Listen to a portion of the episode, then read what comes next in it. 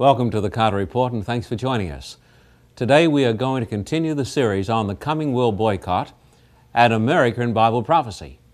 Today we are going to discuss the greatest threat in America's history, and that is the coalition of church and state and persecution of religious minorities.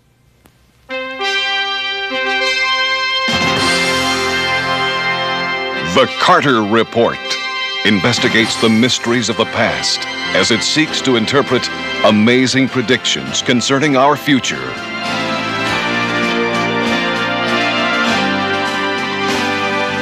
John Carter, scholar, writer, and traveler, invites you to join him as he unlocks mankind's most valuable treasure.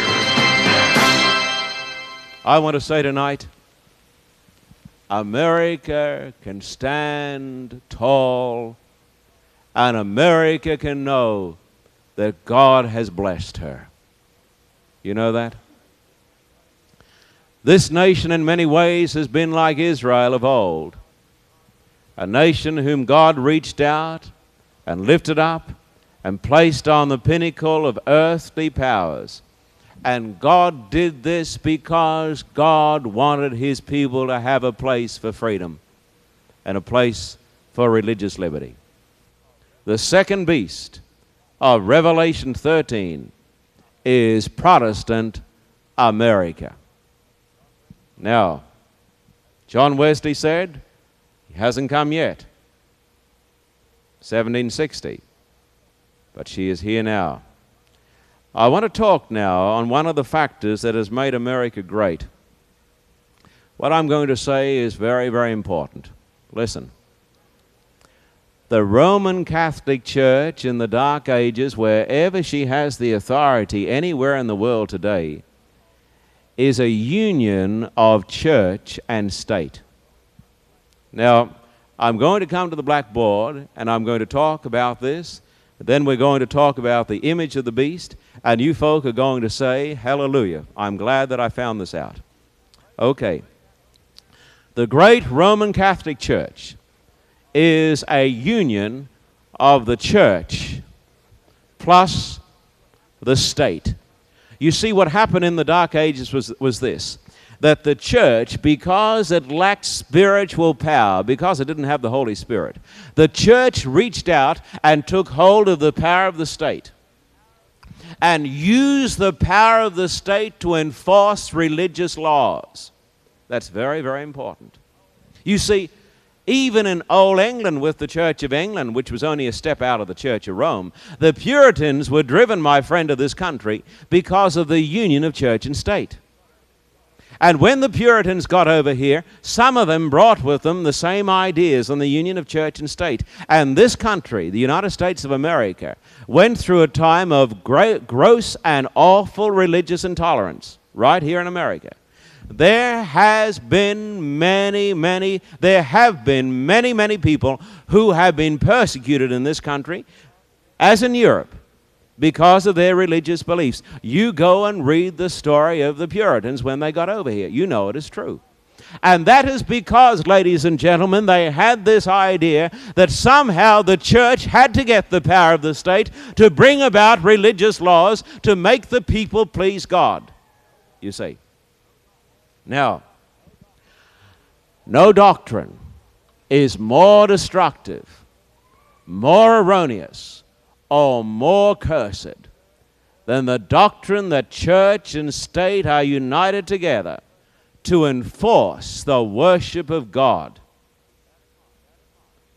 With that in mind, come here and read the prophecy. Read the prophecy. He exercises all the authority of the first beast in his presence and causes the earth and those who dwell in it to worship the first beast, whose deadly wound was healed. I almost tremble to read those words. Bible prophecy says that the greatest nation under God's blue sky will be instrumental in the last days in leading the world back to Rome. The next verses tell you how. It is going to be done through Protestantism. Listen. He performs great signs so that he even makes fire come down to heaven on the earth in the sight of men. Verse 14. Notice this. Notice verse 14. He deceives those who dwell on the earth by those signs or miracles which he was granted to do in the sight of the beast, telling those who dwell on the earth, those who live on the earth, to make an image to the beast, who was wounded by the sword and lived. The Bible says, my friend, now listen, don't get mad with me. You better believe this tonight if you're going to be ready for what is going to come upon America and what is going to come upon the whole world. The Bible says in the last days something is going to happen here in the greatest country of the world. And this great nation is going to make an image to the papacy. Now, let me write this up. The Bible says it is going to set up an image to the beast. Now, ladies and gentlemen, I'm losing my microphone right down here. Would one of you men come out and pull it out, please? The Bible says that this great power of Protestantism in the last days is going to set up an image to the beast. The question is, what is, could somebody come out and pull this out, please? Thank you.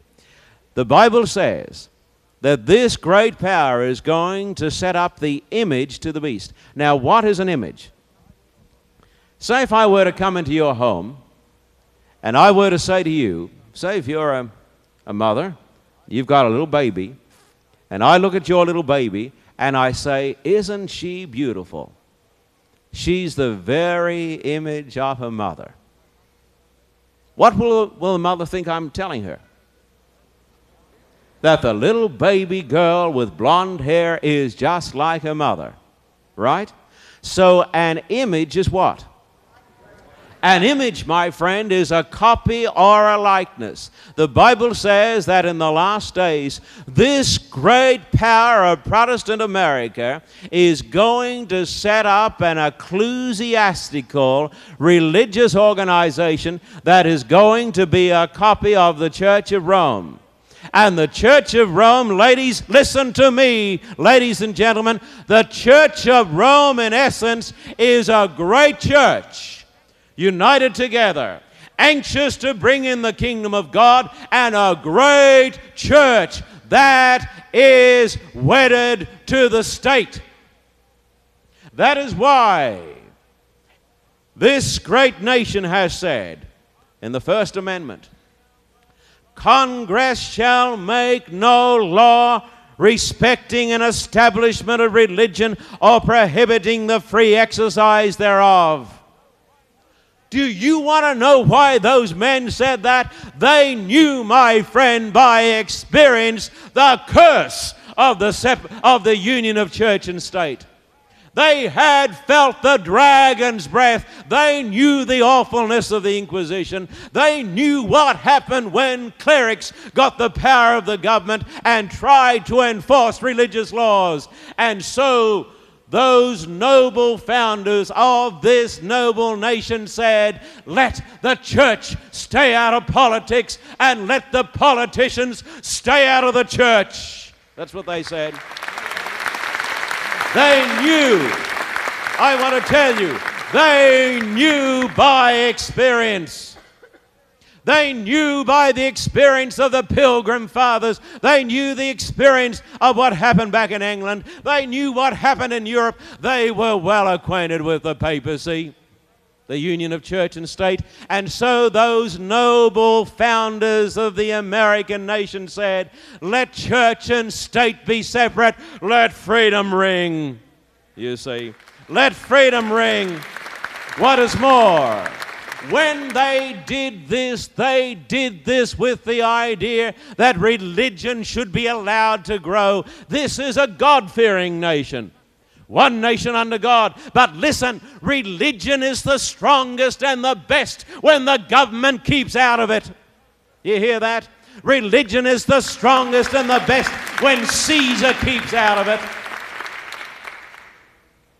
But listen, historically, whenever the church has gone to the halls of political power to enforce laws that she cannot do through the preaching of the Word of God, then, my friend, there has come the of persecution. Have you heard this? And America, even in recent times, has done this. I have here a book called, look, I wish I could show you this picture.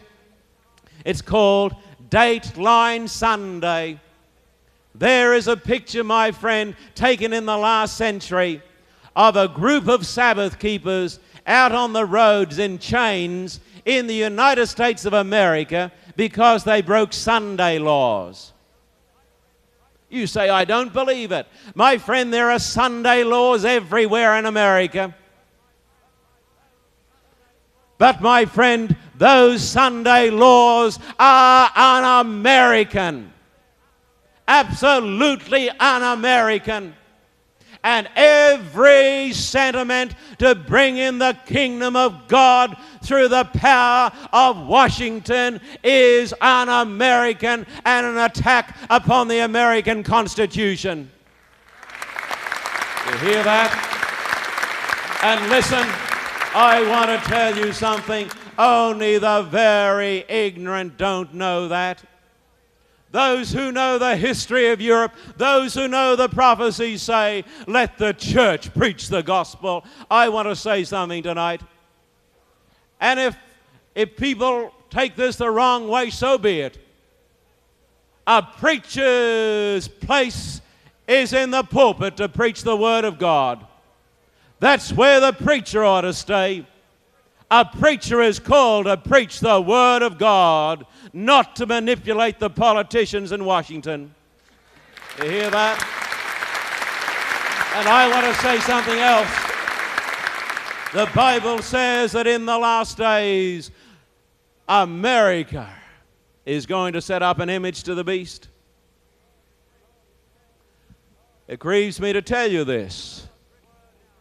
But God's Word has written it down, friend, that there is going to come a great religious coalition. The churches are going to come together as they did in the days of Constantine as they did in the days of the great apostasy. And those churches, once they've come together, they are going to reach out and they're going to get the power of the state. And then they're going to say, We are going to bring in the kingdom of God. And what is more, if you don't go with us, we won't buy your goods and we won't sell to you. It's happened before in history. It happened in the dark ages. It happened in the early days of America. Bible prophecy says it is going to happen again. And I'm here to tell you tonight, my friend, on the authority of the Word of God, it is later than any American or Australian thinks, and it's time that we turn to God in prayer. You hear that? We are living in the most serious times, and there are many Baptists who will say amen with me. They're concerned with what they, they're seeing. There are some Adventists who can see the trends. There are some Lutherans, and people already are standing up and they're saying, We are afraid where things are going in this country. I want to tell you, I'm not afraid. I'm not afraid because God has predicted it and God has predicted the outcome, and God says the truth is going to come out on top. You hear that? The truth is going to come out on top. Now, listen, I'm going to tell you where it's going to go. And let me say this I want to go on record tonight and applaud those great preachers in America who are standing up against the immorality in this land. God bless them. I want to say, God, thank you for those men. I've heard them, like Jimmy Swaggart, who've got the courage to speak against abortion and the sins of homosexuality and pornography. I think it is a tragedy that other ministers in this country have lacked the courage of those men. You hear that? And I say, God bless them. God bless them. Now, listen.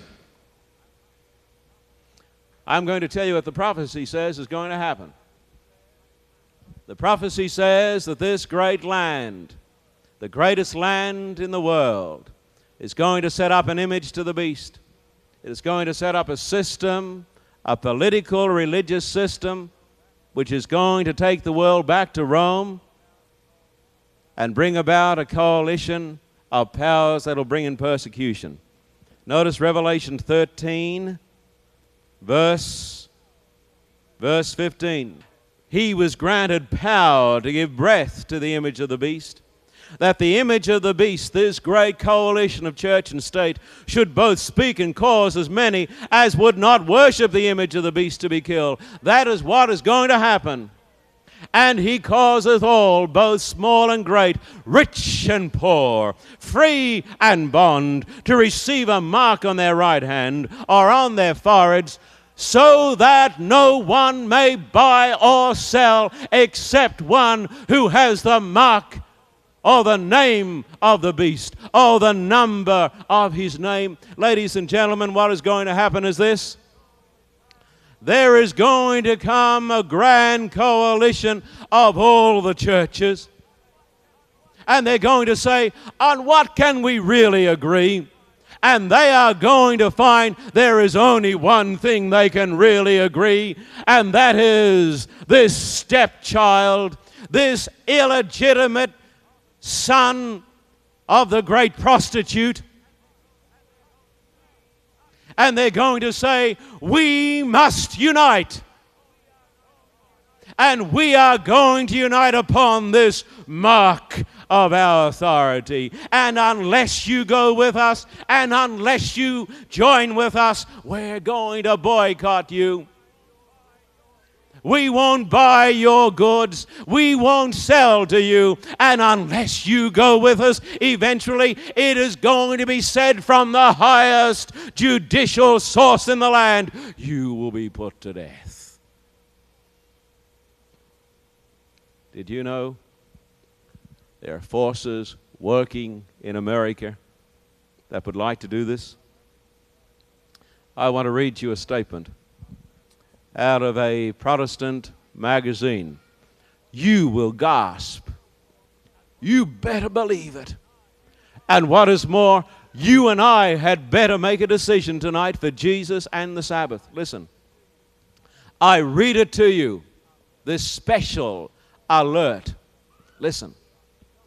This issue is being brought to your attention this third time, not for the sake of controversy, but because as a nation we are suffering in every way, economically and otherwise, for failure to establish and enforce observance by all the people, including the strangers in our midst. I guess that's me. Of a Sabbath day, holy unto the Lord. It is not the duty of any particular group of people. It is not the duty of any church. Listen, it is the duty of the government of his people to thus proclaim a day as the Sabbath to be uniformly observed through the length and breadth of our land. Our forefathers did this by government enactment. They did and God blessed and prospered their undertaking. He did not. They were not troubled by opposition to the day, for all were aware that Sunday, the Lord's day, was number seven. It is the responsibility of the government to decree the very words of the Bible how blind can bigots become? It is the responsibility of government to decree the establishment of a uniform observance of the six days to labor, to be followed by the seventh as the Sabbath, thus setting the pattern of labor and rest in conformity with the terms of the fourth commandment. They quote the fourth commandment. It is the duty of the government to enforce the observance of Sabbath keeping requirements, as our nation did up to and until the birth of the present day apostasy and the Sabbatarian movement. Do you know what that is? That is the most un American document ever. That, my friend, is against everything that this nation stands for. It is against everything the Bible stands for. But listen, my friend, I say to you, it is a direct fulfillment of the prophecy of Revelation 13. We have come to the time.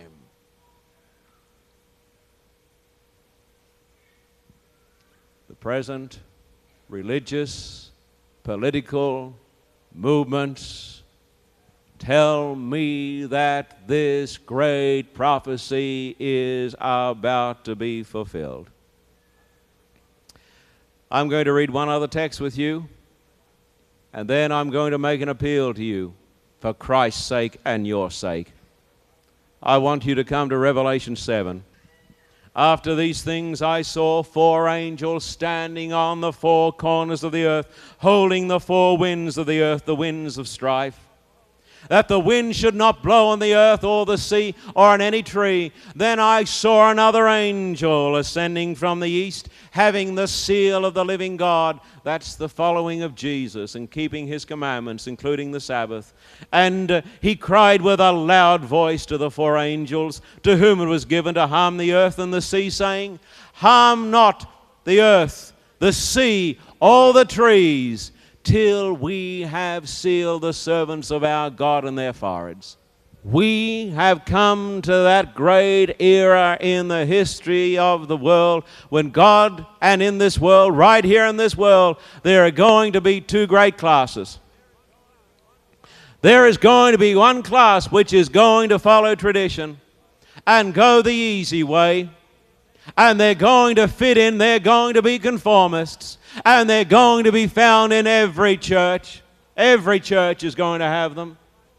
Every church, my friend, is going to have these people who do not really know Jesus. And God is going to have a message which is going to go to every church. And people are going to step out of every church and they're going to come over here and stand on the side of the Bible. And they're going to stand for the man of the cross. And they're going to stand for the Sabbath. And they're going to stand for the commandments of God and the faith of Jesus.